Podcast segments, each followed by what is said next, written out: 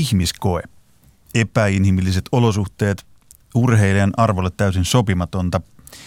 Katarissa järjestetyt yleisurheilun MM-kisat nostivat esiin monta huippuurheilun huolestuttavaa puolta. Yksi niistä on urheilijan terveys, ja se on huolenaiheena, huolenaiheena muuallakin kuin yleisurheilussa. Nuo Dohan kisat muistuttivat myös siitä, kuinka raha saa urheilujärjestön ylevät periaatteet nopeasti unohtumaan, eikä doping-valvontakaan näytä olevan ihan riittävällä tasolla. Puuttavaa siis riittää, joten pyysin tänään studion kovaluokan puhujia. Tervetuloa Kari-Pekka Kyrö ja Alpo Suhonen. Kiitos, kiitos. Kiitos, kiitos. Tuota pikaa kuullaan myös kirjailija Minna Lindgrenin pakina. Mutta hei, nyt kun on kyseessä urheilun ajankohtainen keskusteluohjelma, niin käydään läpi ensin suomalaisten menestys yleisurheilun MM-kisoissa Katarissa. Keihään heittää Lassi Etelätalo oli hienosti neljäs. No niin, se siitä ja sitten mennään olennaisempiin aiheisiin. Niin, nämä yleisurheilun MM-kisat siis nosti esiin, kuten tuossa totesin alussa, niin todella monta huippuurheilun lieveilmiötä, josta mun mielestäni puhutaan edelleen ihan liian vähän, ja yksi näistä on tämä urheilijoiden terveys. Maratonarit, kävelijät kertoi aika avoimesti siitä, että minkälaisissa olosuhteissa he joutuivat kisaamaan. He kutsuivat niitä epäinhimillisiksi olosuhteiksi, puhuivat ihmiskokeesta, muun muassa kävelyn suomalainen urheilulegenda Valentin Kononen totesi hyvin, että ne on urheilijan arvolle so, täysin sopimatonta. Niin olihan se järkyttävää katsottavaa. Nämä lajit, missä niin kolmasosa naisten maratonareistakin melkein keskeyttää. Niin ensimmäinen iso kysymys kuuluu, ainakin mulle tuli mieleen, että minkä takia urheilijoiden terveydellä leikitään? Kari-Pekka Kyrö. No ehkä tämä pitäisi nähdä osana semmoista isompaa kokonaisuutta, että nykyaikaisessa urheilujärjestelmässä ja huippuurheilussa – niin mikä urheilun käytännön toimijoiden, eli urheilijoiden ja, ja vaikkapa valmentajien, mikä, mikä meidän rooli ja tehtävä on. Ja mä oon omassa mielessä sitä pohtinut ja päätynyt siihen, että me olemme kuitenkin tuotantoeläimiä. Ei oikeastaan yhtään sitä enempää, eli, eli raha ja markkinat ja niin edelleen ratkaisee kisapaikat ja kisamuodot ja sinne mennään sitten, on, on ne olosuhteet kuinka luonnottomia tahansa tai lajille vieraita mennään tekemään se tuotantoeläimen rooli. Ja tästä kun jatketaan eteenpäin, niin, niin ongelmallisimmasta meistä, meistähän tulee sitten teuraseläimiä, että sekin on koettu. Aika, aika fataalilla, mutta toden, todenkuuloisella tavalla niputettu saman tien. Alpo Suhonen, jos puhutaan urheilijoiden terveydestä, otetaan siitä sun leipälaji, jossa olet elämäntyöstä tehnyt on jääkiekko, niin siellä puhutaan myös todella paljon urheilijoiden terveydestä. Se on akuutti puheena, eli päähän tulee diskut ja niistä seuranneet aivovammat. Välitetäänkö jääkiekossa riittävästi pelaajien terveydestä? Ei, mutta kun mä vähän komppaisin tota edellistä, edellistä tota, tämä on, niinku, tää on siitä Kamyön, Kamyön kirjasta sivulliset tämä keskustelu. Okei, mä en tiennytkään. Mä, mä oon siis tullut keskelle jotain niin klassikko, klassikkokirjaa. niin, niin tota, mä komppaisin vähän Kari-Pekkaa, kun tota, siis urheilijan terveys on seuraus urheilun terveydestä. Eli urheiluhistorian rakenteen nykyisyyden, joka syntyi tavallaan toisen maailmansodan jälkeen. Niin sieltä, sieltä lähtee tämä oikeastaan tämä lähtee jo teollistamisesta ja, ja taylorismista ja kaikesta sieltä ihminen, nuori ihminen koetaan – niin kuin mä käytän lyhyesti, voisi sanoa, että, että tota, kehon muokkaus ja mielen manipulointi on, on niin kuin tavallaan tämä, tämä, tota, tämä päätavoite, joka tulee suoraan siis teollis- teollisuudesta. Edelleenkin se on jäänyt, jäänyt voimaa. Mutta, mutta tota, siis jääkiekon osalta tietysti täytyy sanoa se, että, että verrattuna nyt esimerkiksi niin kuin, yleisurheiluun tai hiihtoon tai, tai, tai yksilölajeihin, niin pallonlajithan on kauhean nuori laji. Ja ne tuli niin kuin siihen aikaan just kun tämä kaupallistuminen alkoi. Ja, ja tota, siinä, siinä tietysti urheilijan rooli vielä väheni ja, ja siitä, se, siitä tuli viihdettä. Ja, ja tota, no nyt tietysti, tietysti siis pahin tappeluiden määrä ja aaltohan on ohi. Eli jääkiekko lajina on, on selvästi kuitenkin isossa kuvassa siistiytynyt No se, on, se, se lähti, lähti tuota pois Amerikasta, koska, ja siihen on hyvin yksinkertainen syy. Televisiokanavat ei suostunut enää näyttää lauantai-iltapäivänä jääkiekkoa, koska lapset ei saanut sitä katsoa. Eli tämmöinen kaksinaismoraali, moraali, niin tota, lajin oli jotakin tehtävä. No sitten sit, tilalle on tullut nyt sitten tietysti, kun, kun tota, laji on, laji on tota, pelaajat on urheilullistunut – nopeutunut, koko kasvanut, pelin nopeus lisääntynyt ja tappelut on vähentynyt, niin nyt sitten tullut tilalle nämä päähän kohdistuneet vammat. Ja niitä on siis loputtomiin erityisesti junioripuolella, jossa, jossa tota, se valvonta on paljon heikompaa ja siellä ei ole edes lääkäreitä aina paikalla. Tässä kuuntelee kolmisen minuuttia teidän puhettaan tulee sen olo, että eihän urheilussa enää mitään toivoa. Että urheilijat ja valmentajat on, on niin teuraalle ajattavia eläimiä ja juniorijääkiekkoilijoiden kohdalla, kohdalla niin aivovammat odottaa jokaisen kulman takana, niin tämä ei nyt välttämättä ihan näin lohduton kuitenkaan ole. Jos puhutaan huippuurheilusta ja siitä urheilijan terveydestä, mistä lähdettiin liikkeelle, niin Kari-Pekka Kyrö, miten huolissa sä oot, kun sä katsot vaikka, vaikka yleisurheilun kisoja, niin kuin varmaan Dohan kisojakin katsoit, ja seurasit, seurasit urheilijoita siellä, niin tuliko sinulla silloinkin sellainen olo, että tuossa ne taas on siinä häkissään ja nyt, nyt tota, ei ihan hirveästi ajatella sitä, että miten noi, noi urheilijat voi?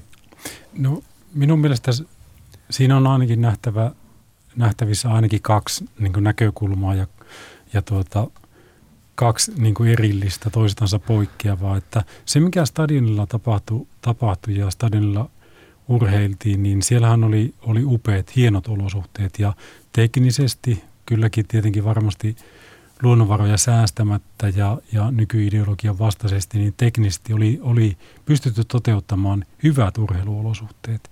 Ja ne palveli siellä stadionilla ehkä tätä kertaluontoista tapahtumaa, ja ne palveli nopea, räjähtävien voimanopeuslajia, ja siellä nähtiin hienoja urheilusuorituksia, ja, ja urheilijat oli varmaan tyytyväisiä, että siltä osin oltiin lähellä paratiisia.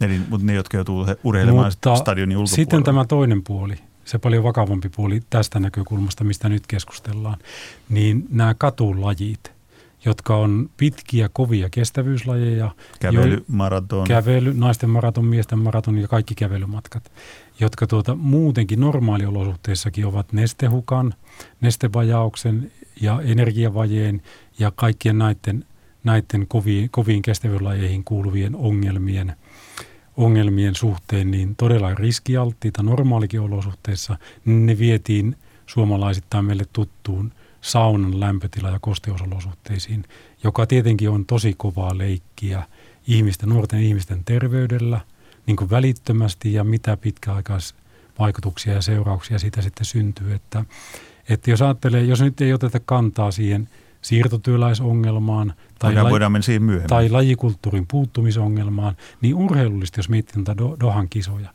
niin kun katulajit olisi viety jonnekin säällisiin olosuhteisiin ja suoritettu rinnakkain tai jonkun muun tapahtuman yhteydessä, niin tämä urheiluun liittyvä tämä terveysnäkökulma olisi ihan kohtuullisesti tullut niin kuin huomioitua. Onko se nimenomaan niin, kun tässä jo haistelee, että kun Ape puhui Alpo Suonen vi, urheilun viihteellistymisestä, kaupallistumisesta, niin raha puhuu. Siis selvähän oli se, että miksi Katarissa kisattiin, niin rahalla oli siihen erittäin, erittäin voimakas merkitys, eli 30 miljoonaa dollaria sponsorirahaa lupas Katarin valtio järjestää kansainväliselle yleisurheiluliitolle, ja kappas vain, niin sitten katulajit ja muutkin mitellään Katarissa – maassa, jossa ei ole minkäänlaista, niin kuin Kari-Pekka Kyrö hyvin totesi, niin kuin lajikulttuuria. Eli raha on se, mikä sanelee ja urheilijoiden terveydestä viisi. Niin sen verran voisi jatkaa, että ihan samahan se on meille, taikka mulle tutummassa lajissa hiihtopuolella. Että jos miettii talviolympiakisoja, niin tuossa tullessa, kun tänne Helsinkiin ajelin, niin edelliset luonnollisissa hiidon niin kulttuuriolosuhteissa, perinteikkeissä hiihtoolosuhteissa järjestetyt hiihtokisat talviolympialaissa on Lillehammerissa. Sen jälkeen siellä on Sotsista Pekingiin ja Pyeongchangiin ja, ja Kapkaupunki puuttuu siitä väliltä. Ja seuraavat niin normaalit e, luonnollisissa hiihtolosuhteissa pidettävät kisat on sitten Cortina d'Ampezzossa 26, eli tuleeko siitä 32 vuotta väliä. Ja kun puhutaan, että mikä tämän sanelee, niin se ei lähde meistä urheilun käytännön toimijoista, ei urheilijoista eikä valmentajista, vaan kyllä kansainvälisten lajiliittojen ja olympiakomitean rahaa tietenkin ja, ja mitä kaikkia siihen peliin sitten liittyy, niin, niin, niin siellä päätetään kisapaikat. Niin siis lätkän puolelta, mistä nyt tiedän aika paljon tämän, tämänkin suhteen, niin, niin tota, tähän toimii sillä tavalla, että niin kuin virallinen, virallinen ilmaisu on se, että yritetään levittää jääkiekkoa. No samahan se on. Le, yritetään levittää jääkiekkoa maihin ja paikkoihin, joissa se on ollut, ei, ei ehkä kauhean tärkeä laji. Ja tota, ihan konkreettisena esimerkkinä voin sanoa, että olen istunut kabinetissa – en nyt viitti tässä ihan paljastaa missä kabinetissa ja kenen kanssa, mutta, mutta, kerro, kerro mutta, mutta tota, olen istunut jopa paikalla, kun eräs maa halusi kisat, MM-kisat. Ja tota, mihin, edust... mihin päin maapalloon? No siis nythän on kysymys siitä, että erilaisissa puoli- tai koko diktatuureissa näitä kisoja pyritään järjestämään, niin, niin tota, salkku oli pöydällä ja näin paljon tulee fyrkkaa, kun äänestätte meitä kansainvälisen jääkiekkoliiton vuosikokouksessa. No menikö kisat sinne? Meni. Ja, tota, no niin. ja sitten sit se menee vielä sillä tavalla, kun siis jääkiekko, kansainvälisen jääkiekkoliiton kongressissa on toista sataa jäsentä. Ja sitten kun siellä on lappuäänestys. Ja, ja tota, hirvittävä tämä ääne, niin kuin oman, oman paikkakunnan kannattaja, tai ostetaan siis ääniä, niin, se, niin ajattelen nyt, kun siellä on siis – sanotaan nyt, en, en halua morkata mitään maata sen enempää, mutta sanotaan nyt, että vaikka siellä olisi vaikka just Etelä-Afrikan eduste, jossa on yksi jääkiekkoseura tai Turkmenistan, jossa on pari, niin eihän niillä ole mitään käsitystä, mistä se on kysymys, mutta, mutta jos ne saa vähän jotain, niin nehän äänestää kisat mihin vaan. Tai jos saa salkullisen rahaa. Tämä oli ja, pysäyttävä tarina. Ja se, ja se, tota, se, mikä tässä nyt jäi ehkä, on, otetaan ihan, on ihan selkeä asia – jonka tavallaan hänkin, Karipekakin jo viittasi. Siis pelaajat ei tätä päätä, missä ne pelaa tai urheilee. Valmentajat hyvin 90 prosenttisesti varmasti ei päätä. Sen päättää erilaisten kansainvälisten liittojen ja olympiakomitean ja kansainvälisten jääkiekkoliiton ja jalkapalloliiton johtajat, joista suurin osa ei ole koskaan pelannut, ei ole koskaan valmentanut, ne on bisnesmiehiä, ne on poliitikkoja, ne ajaa e- ihan eri etuja, sponsoreiden etuja, poliittisia etuja, kansallisia etuja, nationalistisia.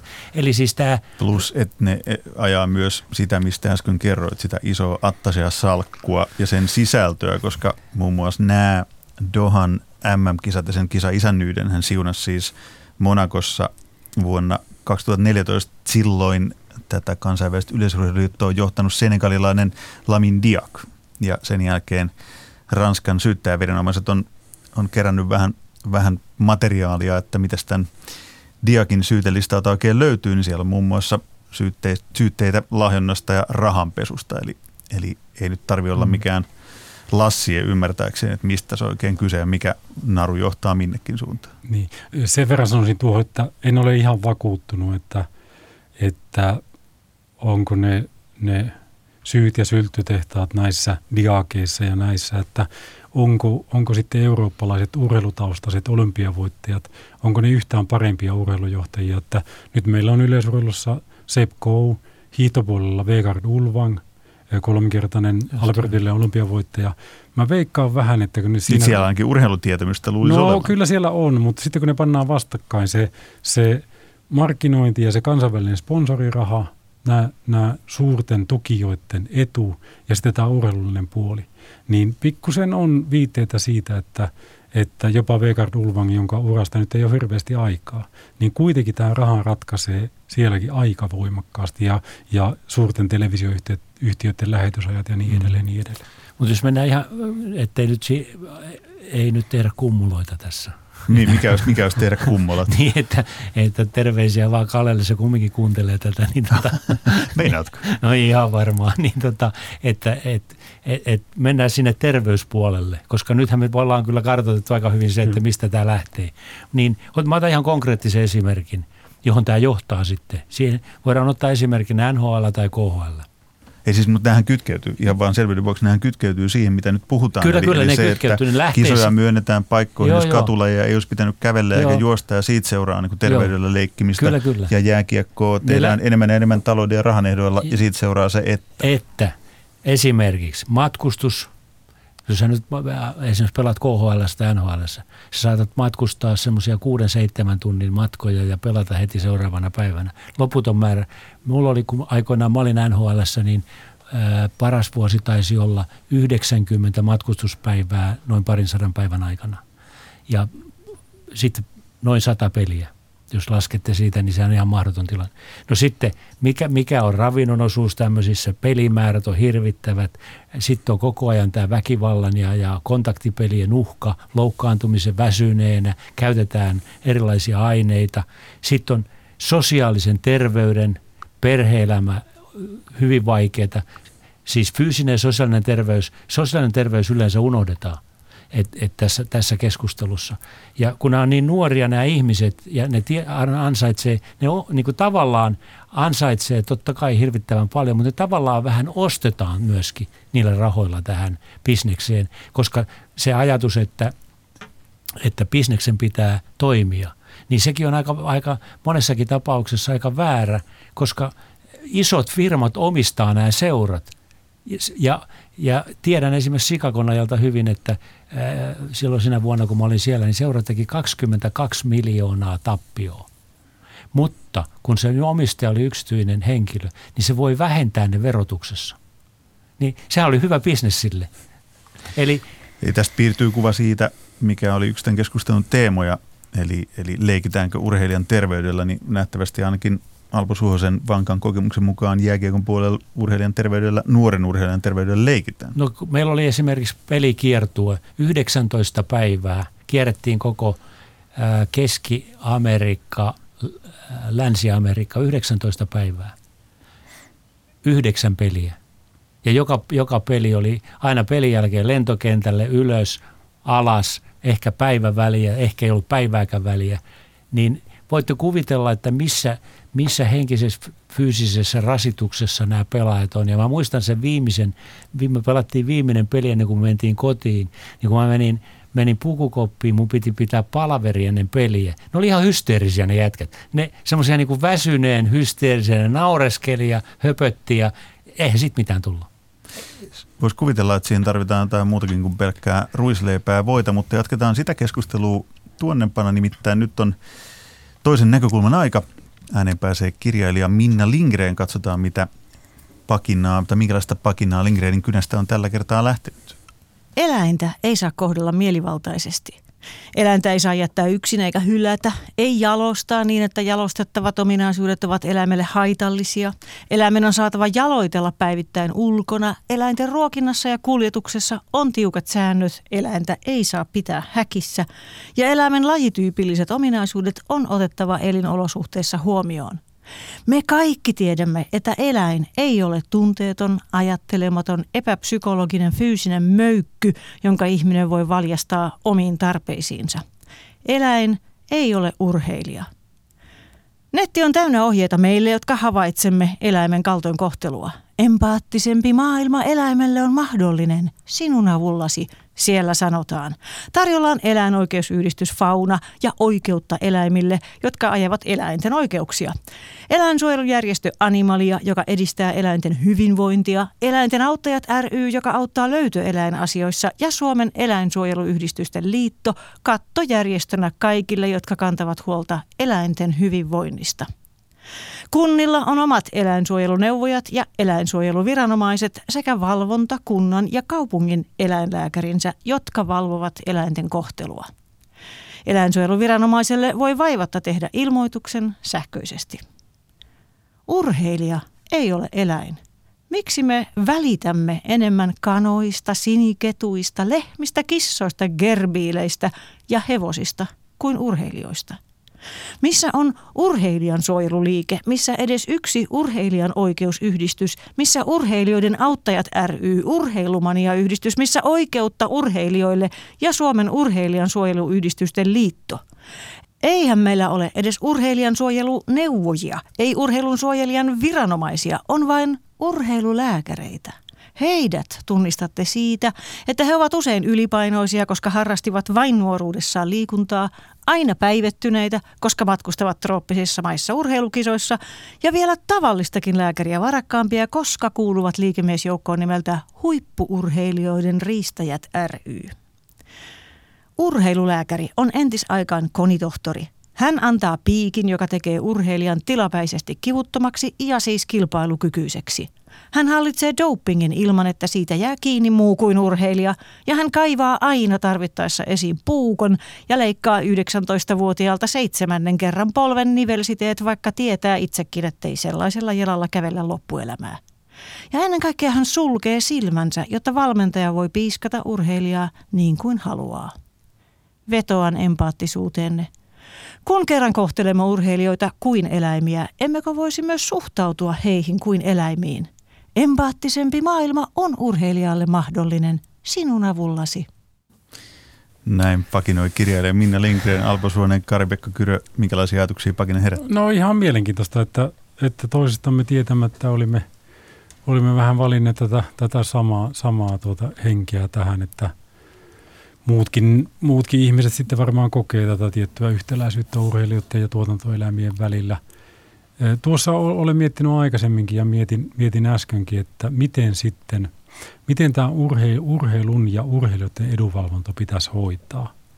Ja se on aika pirullinen yhtälö, kun tämä järjestelmä, tämä kilpailuasetelma, niin laittaa nämä vallankin yksilölajeissa nämä ihmiset niin vastakkain, että ei voisi syntyä mitään yhteistä edunvalvontaa urheilijoiden ja valmentajien nimissä.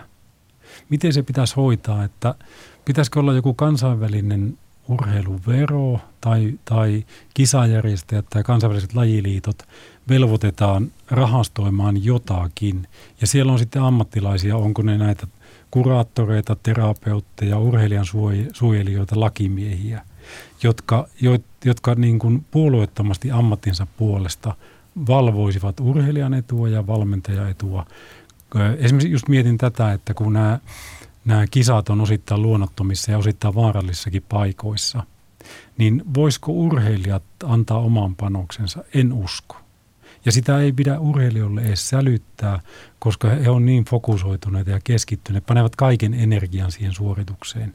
Jos he lähtee niin kuin miettimään näitä urheilun turvallisuusasioita ja terveysasioita, niin se se paletti hajoaa ja he miettii vain ja ainoastaan omalta kannalta ja kilpailun kannalta. Eli tähän pitäisi syntyä sellaisia rakenteita, jotka huolehtii urheilun, urheilun käytännön toimijoiden hyvinvoinnista ja terveydestä ja niin edelleen. Otatko Alposuuden kopin Kari-Pekka Kyröltä ja perustat tämän keskustelun jälkeen oikeutta urheilijoille no, Ape, Apehan olisi kuraattori. Niin kuin. Joo. No niin, tästä, hei, tästähän saadaan jotain suurta Joo, ilman muuta. Poistetaan toisen kerran mut maasta.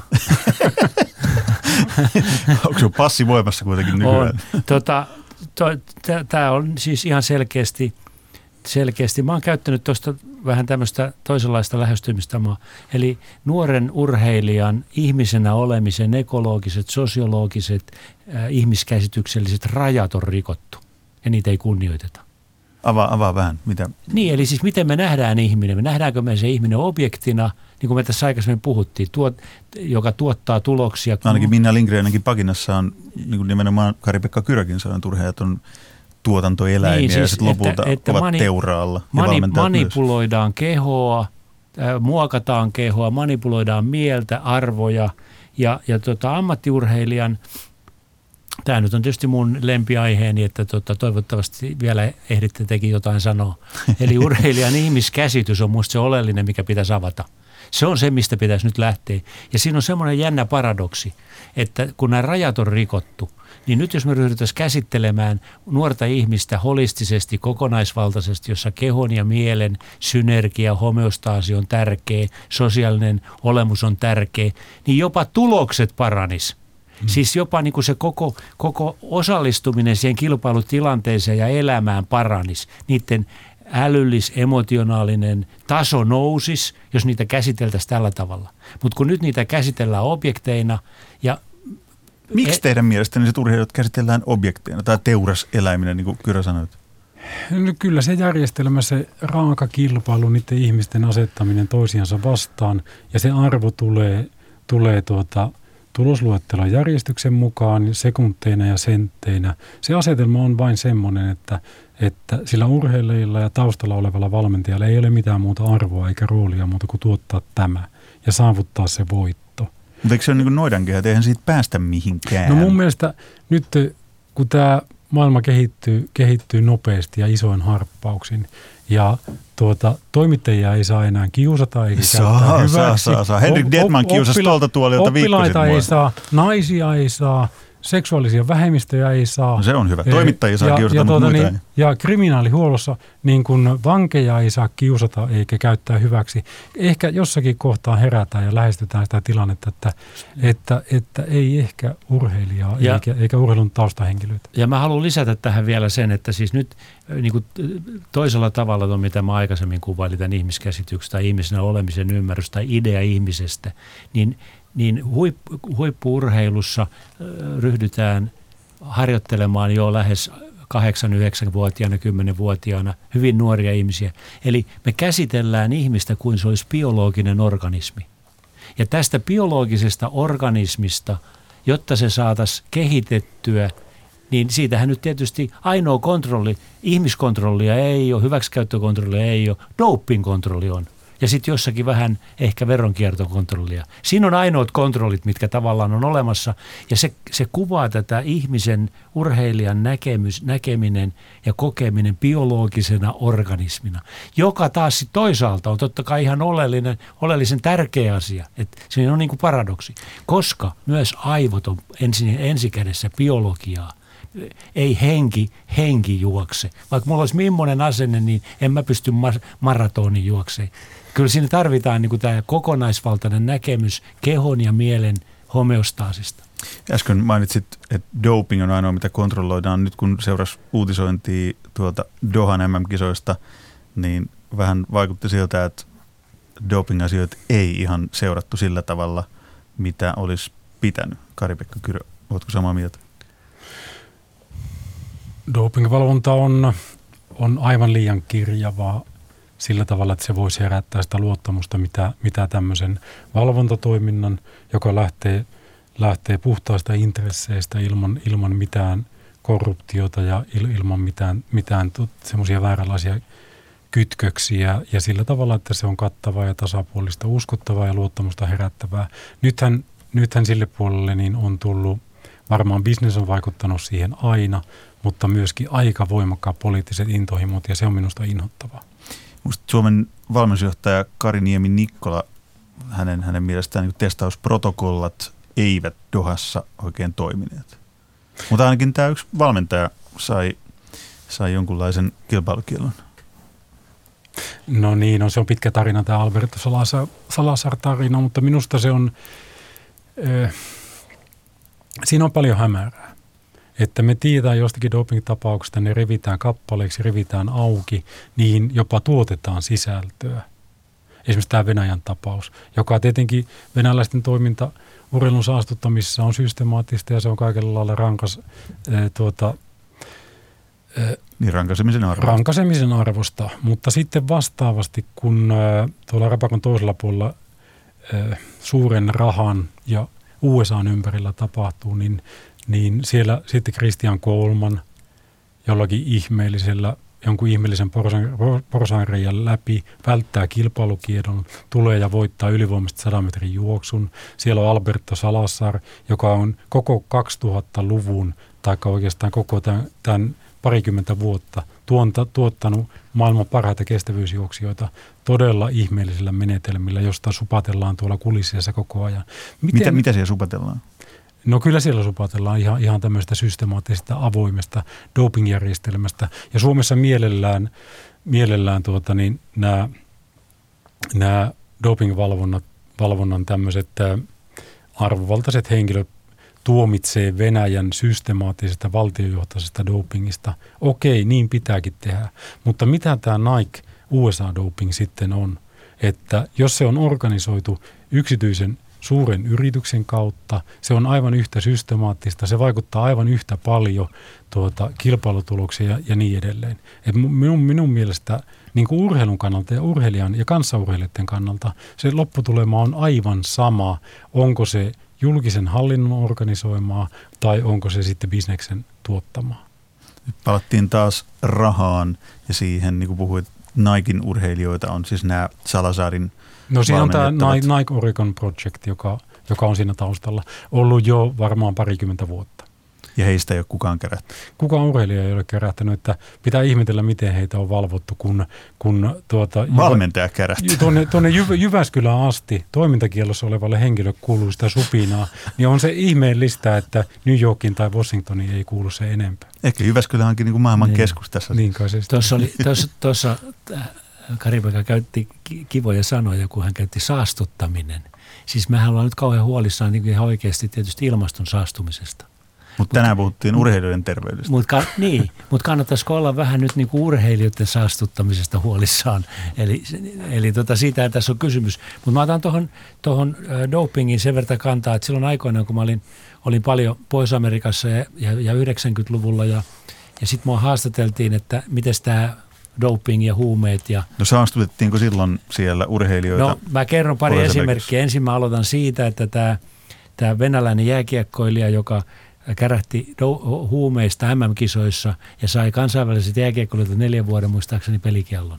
Niin se sai muutaman pelin, vuoden, muutaman pelin kiellon NHL. Mutta eikö sama tapahtunut tälle ruotsalaiselle? Tapahtui Joo. just, joo, joo. joo. joo kyllä. Beckström. No sitten, sitten tota, tarina jatkuu, niin mä muistan, kun mua sitten haastateltiin ja, ja, ja kysyttiin, mikä se tilanne siellä on, niin mä sanoin, että no totta kai siellähän on ihan avoimet markkinat, että amfetamiinia ja efedriiniä ja, ja siellä ei ole mitään dopingkontrollia. Ja efe, efedriinipurkkeja oli aina ennen peliä pelaajalaunsin roska, roskakoreissa. Ja, ja tota, plus sitten tietysti marihuana, kokaini ja kaikki tämmöiset. Ja Ai, sit- aikakausi, vuosi oli 90-luvulla. Ja no, sitten se oli muistaakseni jostain suomalaisiltapäivälehdessä tämä juttu, niin kaikki Suomen johtavat NHL-pelaajat kielsi sen. He ei ole edes nähnyt. Nyt herra Jari Kurri ja muutama muu on myöntänyt, ei kyllä se niin onkin. Ja, ja tota, eli siinä valitsi pitkään taas sellainenkin eh, väli, eikä se ole vieläkään kunnossa siellä.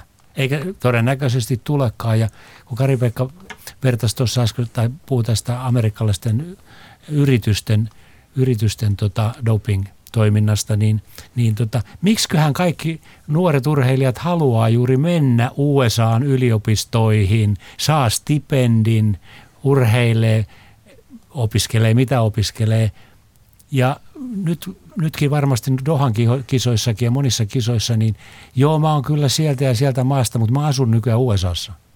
Eli, eli siis tässähän on niinku ihan selviä yhteyksiä tähän asiaan. Mä tu, tuosta sanoisin nyt, kun jääkiekkoa, täällä on parempia asiantuntijoita paikalla. Mutta monesti olen miettinyt, että jääkiekko nyt on varmasti ansaitusti niin tällä hetkellä Suomen kansakunnan ykköslaji. Ja valmennusjärjestelmät on hyviä SM-liigaseuroissa ja lahjakkaiden jääkiekkoilijoiden vanhemmat niin kokee ja näkee sen todella hyvänä valmentautumisen ja urheilemisen väylänä ihan sinne paratiisiin, sinne taivaaseen asti sekä, sekä, sekä taloudellisesti että urheilullisesti. Ja me kuitenkin kaikki tiedämme täällä, että, että NHL, niin kuin niissä muissakin, muissakaan suurissa jo, tuota niin, niin palvelusarjoissa ei ole tänäkään päivänä sitä uskottavaa dopingkontrollia. Niin täällä mielellään urheilun propagandistit ja osi urheilun media ö, varoittelee sillä, että, että, että vanhemmat eivät laita lapsiansa urheiluun, jossa nämä asiat eivät, eivät ole kunnossa. Tämä totuus näyttää olevan Suomessa ihan päinvastoin. Että onko niin, että se NHL, näitä lahjakkaita suomalaisia poikia, niin vetää puolensa juuri sitä kautta, että, että siellä ei esimerkiksi doping-kontrollin suhteen voi mihinkään ongelmiin koskaan ajautuakaan. No, Nyt, saattaa, nyt voi sanoa että tässä vaiheessa, kun lähetysaika on tuommoiset neljä ja puoli minuuttia jäljellä, niin nyt tämä keskustelu auki siihen suuntaan, että nyt täytyisi peruuttaa merisäät ja koko Radio Suomen loppuillan ohjelma. Me nimittäin jatketaan ihan takuu varmasti tästä aiheesta keskustelua. Ja hyvä, kun tämä tuli, tämä iso D, eli doping tähän mukaan, koska sehän, jos mikä liittyy meidän tämän päivän keskusteluaiheeseen, eli siihen urheilijan terveyteen ja siihen, että pidetäänkö siitä riittävästi huolta. Mutta mua kiinnostaa, kiinnostaa tähän loppuun vielä kuulla, kun Dohasta ollaan juonettu tätä keskustelun juurta jonkun verran ja ollaan todettu, että miten ainakin ulkolajien osalta niin kuin epäinhimilliset olosuhteet oli urheilijoille ihan, ihan niin kuin hirvittävät, niin tuleeko tämä nyt jatkumaan sitten tällaisena, että raha puhuu, raha määrää, Kari-Pekka Kyrösen hienosti loitu vähän sitä kuvaa, että miten urheilijoita voitaisiin suojella, niiden oikeuksia ajaa paremmin, mutta ei mikään näytä siltä, etteikö jatkossakin näitä kisoja, arvokisoja käytäisiin maissa, jotka maksaa sen Abe Suhosen nimeämän nahka- tai attasia salkullisen rahaa, ja sitten ne menee diktatuureihin tai korruptoituneihin maihin tai, tai maihin, jossa ei ole ihmisoikeudet kunnossa. Niin. On, Onko mitään merkkiä siitä, että tämä muuttuisi? No siis yksinkertainen asia. Mainitsin siinä alussa nämä urheilu, urheiluhistoria ja rakenteet ja johtamisjärjestelmät. Niin se on, se on se, mihin on vaikea puuttua. Mutta mä sanon nyt ihan konkreettisesti niin kuin Suomen oloissa.